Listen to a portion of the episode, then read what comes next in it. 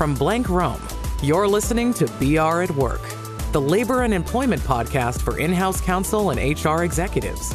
We invite you to join us as we explore relevant topics at the intersection of law, business, and current events to help you answer questions, solve problems, defend claims, and attract and retain a talented, engaged workforce. Let's get to work. Hello, and welcome to BR at Work, podcast focused on helping organizations get the most out of their workforces by providing thoughtful, strategic, and compliant strategies. My name is Will Anthony, and I'm a partner with Blank Rome, a national law firm with a broad labor and employment practice. Welcome to our podcast, where we try to explore timely workplace issues of interest to in house counsel, human resources professionals, and executives. While none of this is intended to provide legal advice on your particular issues, we hope that you will find all the information useful. Of course, what is most important to us is that we address what is on your minds so we welcome your ideas for topics and your interest in presenting with us, as having that in house perspective is critical to providing everyone with useful information. Feel free to reach out to me at william.anthony at blankrome.com with your thoughts on topics and your willingness to present on one of our podcasts. So today I'm really excited to have a very dear friend with me and a new friend to talk about a really important topic. So let me introduce my co presenters today Marla Persky. Marla and I have had the pleasure of working, well, at least I've had the pleasure of working uh, with Marla for many years in a variety of capacities. And Kim Gacso, who is a new friend that Marla introduced me to. Briefly, by way of background, Marla is an extraordinarily successful attorney having been the GC of a international medical device company and the GC of a international pharmaceutical company for many years. She serves on the boards of many publicly traded companies, private companies, and on not-for-profits. She also is the CEO and president of WOMN LLC, which is a company dedicated to helping women succeed in the business of law by increasing their knowledge of an acuity with financial drivers, client development, and leadership. Kim is the founder and CEO of Shine LLC. Kim has over 25 years of experience in human resources. And what I think is really great is I've learned a little bit more about Shine. And Shine delivers holistic coaching programs for leaders, teams, and individuals using a process of reflection, connection, and support and I think that what you're going to hear from both Marla and Kim today is how all of their background and experience drives them to the thoughts that you're going to hear from them today. Enough from me. Marla, let's start with you. On a recent podcast, I spoke about the importance of an organization's culture, its ethos when it comes to driving performance and avoiding problems in the workplace. From your experience, is ethos important? And if so, why? Thanks for having me with you today, Will. And it's great to work with Kim again because she and I worked together for many years at Boehringer Ingelheim. So it's an old friends get together here. So let's start with what I think ethos means. And I think it's the cultural spirit and community which is manifested through beliefs and aspirations. It's really the distinguishing character or moral nature or guiding beliefs of a person or a group, or in this case, as we're talking about a company or an institution. It's really mostly about how we aspire to behave.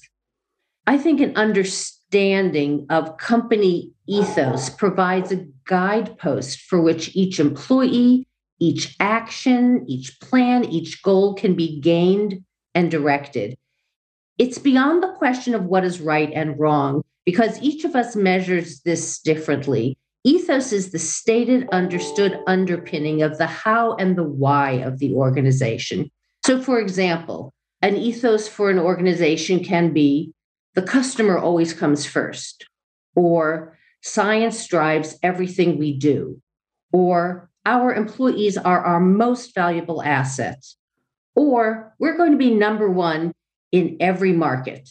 And by having an ethos like that, that is understood and stated, it gives a backdrop for decision making, spending, what's measured, what the company does, because there's always a whole host of decisions a company can make. And when there is an understood and strong ethos, that provides the one stick, not in the sand, but in the cement that everybody uses in deciding how they move forward as an organization. That's really terrific. And Kim, I'm interested in your perspective on this as well. Thank you, Will. And thank you, Marla. It's wonderful to see faces again and new faces and, and previous faces. So thank you for having me. I love your description of ethos, Marla. So to me, ethos, to your point, is like the purpose. Why do you exist? Why are you here? What value are you adding? And I think the culture is what supports that. So you talked about behavior, less. So the culture are the behaviors that are going to actually make that ethos happen. And I'm sure we've all heard that old phrase, culture eats strategy for breakfast. And from my experience in 25 years of HR and particularly in leadership development and, and teams coaching, it just could not be a truer statement because you can have the best intentions, you can have words on a wall, but if the culture isn't living and breathing what you want that ethos to be, you're never going to execute on the strategy that you've put out.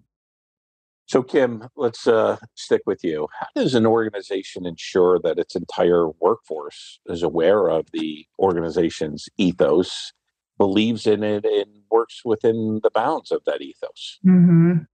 I think that values, again, I don't want to say values as like words written on a wall because I think that happens a lot in companies.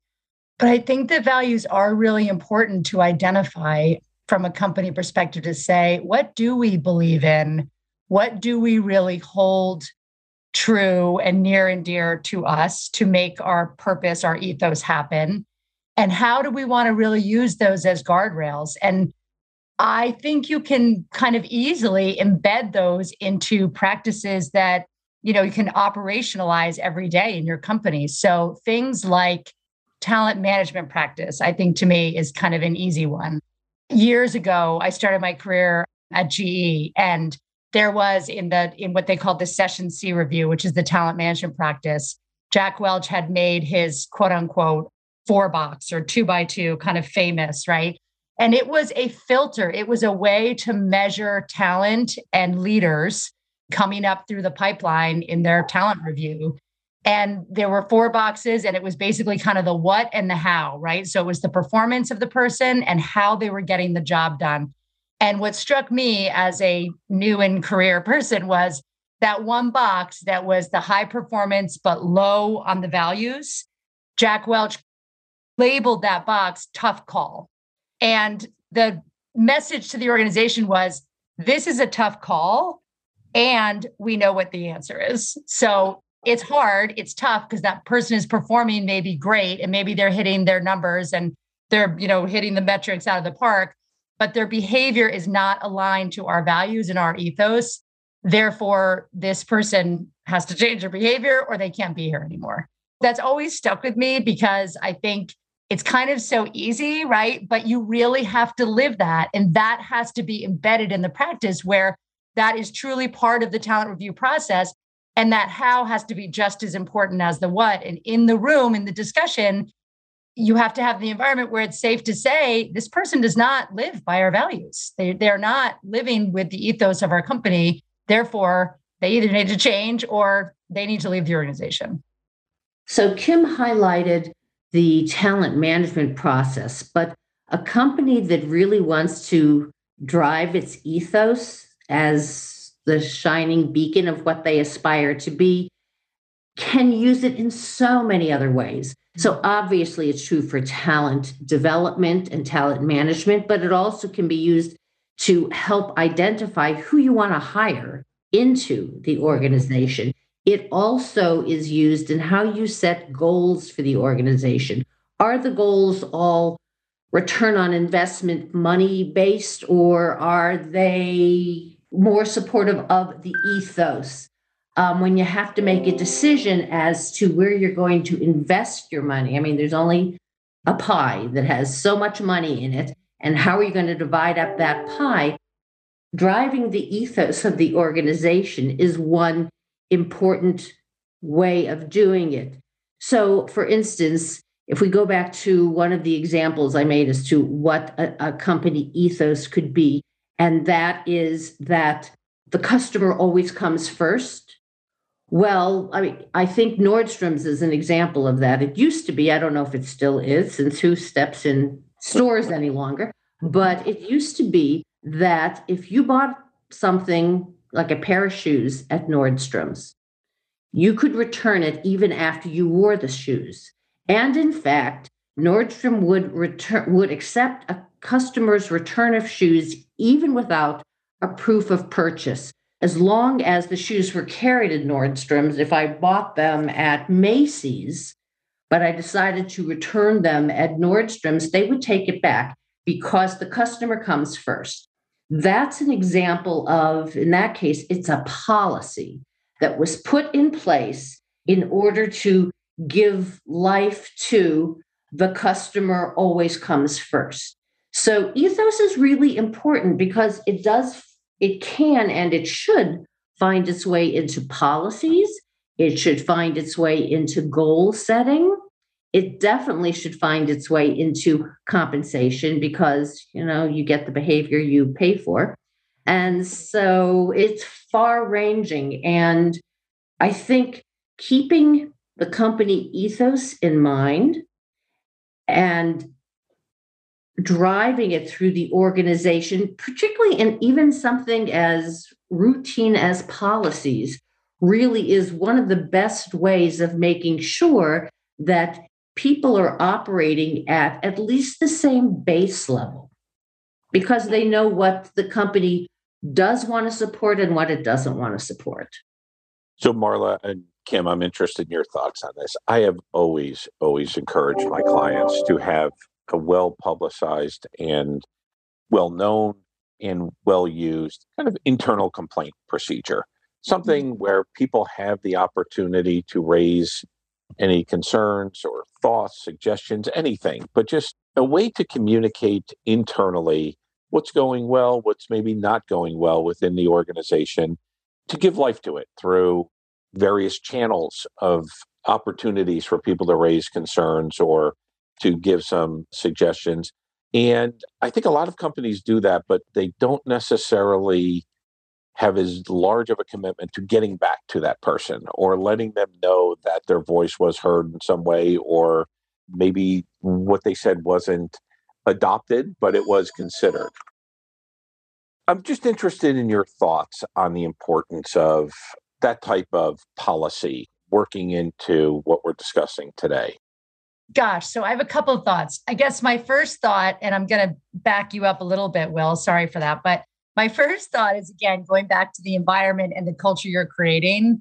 I think that if you put into practice, again, kind of daily operating rhythms that help people have those conversations naturally anyway, I think that helps a lot. So I totally agree with you that there should be a formal process that you can raise issues if you don't feel you're being heard or you feel like it's getting blocked or you know you are scared to say something to somebody there absolutely has to be a process in place for that.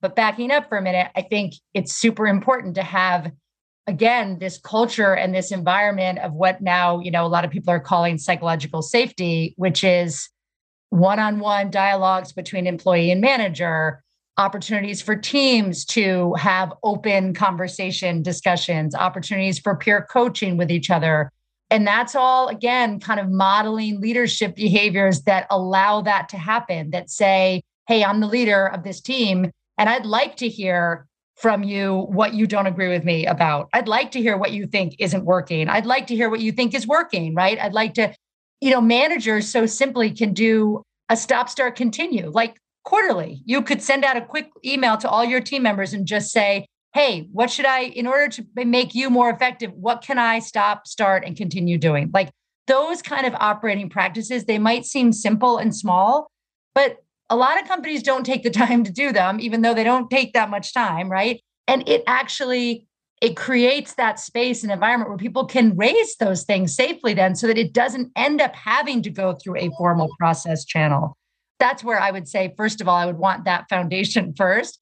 But then, secondly, I totally agree with you. I think there always has to be a place for people if they don't feel safe enough or you know they don't have a, a, a strong enough relationship with whoever the person is to go ahead and provide that input. Interestingly i know that there's companies now there's apps there's a lot of apps coming out now right where people can actually put the input into almost like a well it is a third party. It's actually not even the hr business partner right? It's a third party and then the third party comes back to the business and kind of delegates out right the question or the issue to where they think that the issue needs to get solved or answered and that's a strategy. I, I don't haven't heard yet kind of how that's working or not working. That is something that I know companies are starting to do. And then the third party is basically responsible for coming back to the employees saying, here's where I provided your, you know, question or challenge. Here's what's coming back to you. But if you're not using a third party and you're using your HR business partners and or kind of a hotline, you know, that feedback loop is totally fundamental to the success of that whole process. Because if you don't loop back and let that person know, here's what we found for you, here's our answer, here's maybe, you know, you don't, that's not the answer you wanted, but it's still information for you. Then people get totally frustrated and say, why does it exist if no one's going to come back to me and let me know? It's a classic information loop.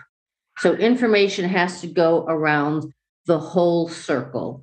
And even if the answer is not what one would hope the answer would be, at least you know you've been heard and taken seriously. I think it's also very important, just from the whole diversity, equity, and inclusion platform, to make sure that people understand that their thoughts are welcome. That and honestly, I've always felt that that type of dialogue gets us to a better place within an organization.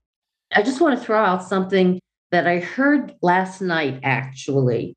And it was a panel talking about the use of artificial intelligence to root out unconscious bias. Mm. And it's in its nascency, but it's very interesting. And I think it's actually, a, it doesn't replace the human element. But for instance, if you were to use this I'm going to call it software. It's not really software, but I don't know what the hell else to call it. Right. So you use this software and you feed in all of the performance reviews for the past 12 months.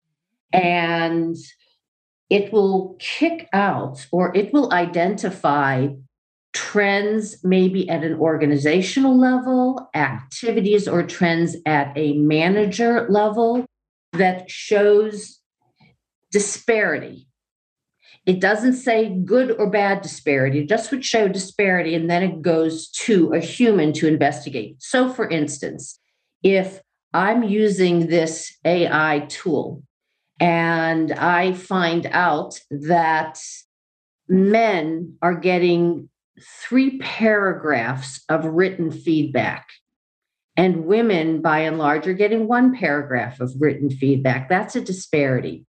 If the tool points out that people of color are getting comments with buts, like a good communicator, although blank, where a Caucasian employee would just say, good communication. It's things like that. That's where the unconscious bias comes in. Like a perfect example that the speaker used was he worked very hard last year, even though he went on paternity leave. Those are unconscious biases. And again, that that there are things out there to try to help us find what we don't even know we're doing. So we have a few more minutes.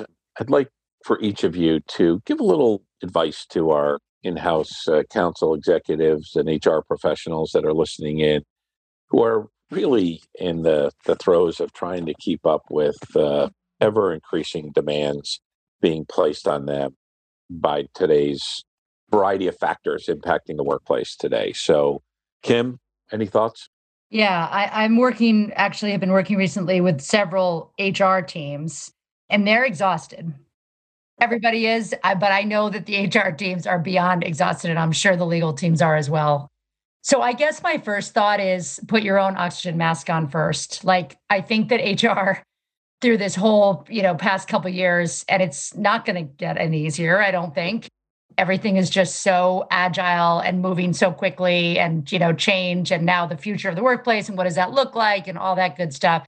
I think we have to remember, you have to remember to take care of yourself first because you cannot help the organization or take care of others if you don't take care of yourself first. So I really, that sounds again simple, but I think it's really important to remember that our HR and legal teams are managing a lot behind the scenes, and we need to be supporting them as well. The other thing I would say is it's not going to be perfect.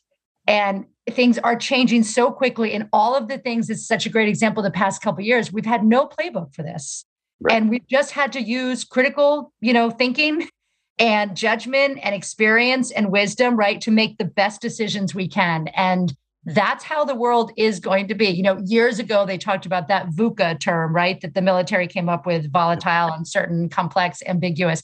And I have to say, I kind of laugh now thinking, boy, we thought it was VUCA 10 years ago, right? Like, this is VUCA. Like, we get it now, right? So it's not going to be perfect. And we have to just try things and then iterate. So experiment, pilot, did it work? Do you need to shift a little bit? It didn't work. Fine. Try something else and move forward. And don't beat ourselves up for thinking either we have to wait for it to be perfect or, oh, you know, that was a terrible failure or mistake. You just have to keep trying, iterating, and moving forward. Right. And, and mine is always know what the, your priorities are. What are the priorities? There's always things that are not going to get done. So start with the most important thing first. And the fact that, you know, as a lawyer, they're asking you for help, well, that's a good thing because they could just be saying, well, the heck with the lawyers, you know, we're going to go ahead and do whatever it is we're going to do. So the fact that they're asking you is a good thing. And one of the best things you can do as a lawyer who's being asked to do far more than you possibly can do is what's strategic, what's really going to move the ball forward, what can you empower your clients to do without you, and what can you stop doing? Because we get in these do loops. Well, we've always done X. Well, going back to what Kim said, it's changed. We've evolved. So why are we still doing X? If you start with your priorities, what's the most important must do? Then the rest of it either doesn't get done or you find different ways of doing it where it's not your fingerprints on everything. I'll jump in. Sorry, Will. I just have to say that Marla is famous uh, at Boehringer for, I don't know if she patented the term, but she should have ruthless prioritization. And she said it, she said it in a meeting, what, like 20 years ago? And I still hear it from people at Boehringer. They say, like Marla Persky said, ruthless prioritization. So you're branded. That, I could be uh. branded as worse. Depends on what crowd you're with. So. well, fabulous insights from uh, two incredible professionals. And look, we like to close our podcast with some positive thoughts and messages. So I'd like to ask each of you to give our audience something positive to think about. Marla? I call it the happiness factor. Everything that you do will not make you happy. But if you're not happy in your career or you're not happy doing what you're doing, where you're doing it, it's within your power to change. And so every once in a while, take the time to look at yourself in the mirror. I actually do it when I'm putting on my makeup in the morning. I'll be honest. Uh, you know, Will, you might, you know, when you're shaving, right? but you're looking yourself in the eye in the mirror and you say, Am I happy? And what are the elements of happiness? And if because what makes me happy is a little different from what makes each of you happy but we're professionals. We want to make a difference. We want to have an impact. We want to be proud of what we're doing and who we're doing it with. And so the positive message is take the time to circumvent your life and find what makes you happy and do more of it that's great. Kim? So I was reminded of a quote by Maya Angelou the other day, and it just made me think about our current context. And I guess maybe some of my insights in the past couple years in the current context of our world today. And the quote says, do the best you can until you know better. Then, when you know better, do better. That is something okay. I've been trying to be cognizant of and think about every day. That's awesome. Well, thank you both so much. This has been a terrific presentation, unbelievable insights. So, thank you. And thank you to our audience for listening to uh, today's BR at Work podcast.